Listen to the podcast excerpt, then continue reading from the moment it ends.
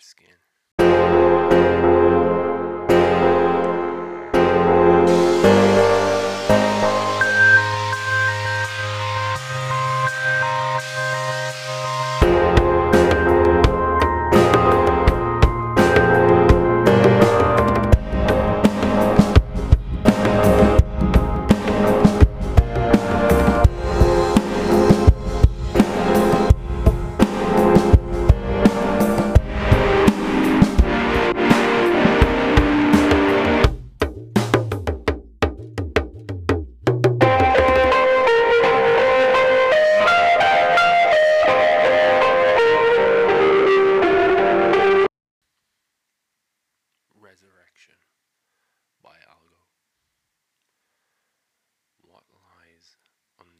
Skin? Where do I and you begin? I've been lying here, been too busy dying here to see the light, to think we might not be at the end and rise again. You have to wonder why a little, cry inside a little, die inside a lot to see what you've lost and see that you've forgot that up is the only direction. Resurrection. When do the words lose their meaning? And when did you stop believing? How did fear and hate start winning? When love was all in the beginning. The only direction lies above, lies in love. Resurrection. Today we go behind the lines of the 29th poem from Unreconciled Doors entitled Resurrection. I'll do something a little bit different today, some self analysis.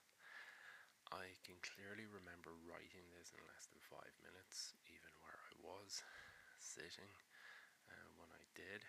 Uh, but other than paraphrase the work itself, that up was the only direction. Cannot remember what the driver was here to write, except the buzz in my head that comes when I had not written in a while, and then the page fills itself. I can date this one to 2019 pre pandemic, so from the old world. What lies under your skin seems a strange dualistic opening. And in reading this back today, I also see uh, I've been lying here, and lies above, and lies in love. So mis mistruth was clearly taking up a lot of mental real estate. Being too busy dying here. Now that does sound very self-indulgent and overtly uh, dramatic, if not self-aware. Followed later then by not be at the end and die inside a lot. All suggest to me that something, maybe a feeling, had died.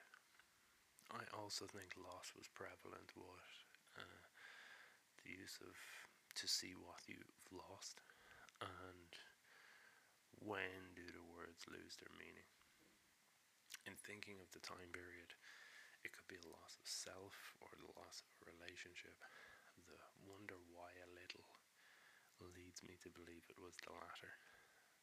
I do like its posit- positivity um, in retrospect, though, with the only direction being up, as Yazz might have sang, repeated twice, I think, yeah, throughout, maybe as a reminder to the poet to to do just that. Stop looking down.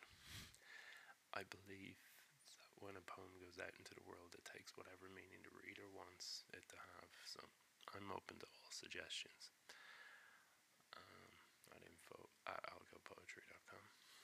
Uh, the backdrop I use on algopoetry.blog for the daily blog that relates to this piece was uh, a self-taken photo of Notre Dame. Um, really to show that everything can be rebuilt even when all seems lost. Take care.